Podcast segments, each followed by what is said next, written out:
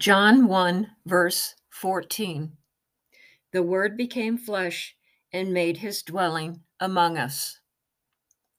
The eternal Word of God, the second person of the Godhead, didn't merely appear in human form, Jesus actually became flesh and blood, taking on a complete and genuine human nature. And with that, becoming subject to every emotion, suffering, trial, and tribulation.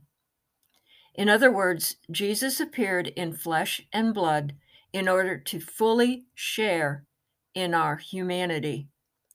That comes from Hebrews 2, verse 14.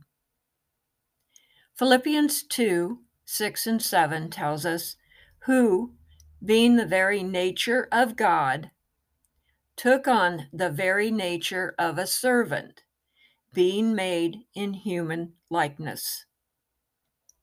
What this verse is saying is that prior to his incarnation, Jesus existed in the form of God. But in the incarnation, he exalt, his exalted and divine status didn't keep him from assuming the form of a slave the position he willingly took on during his humiliation here on earth.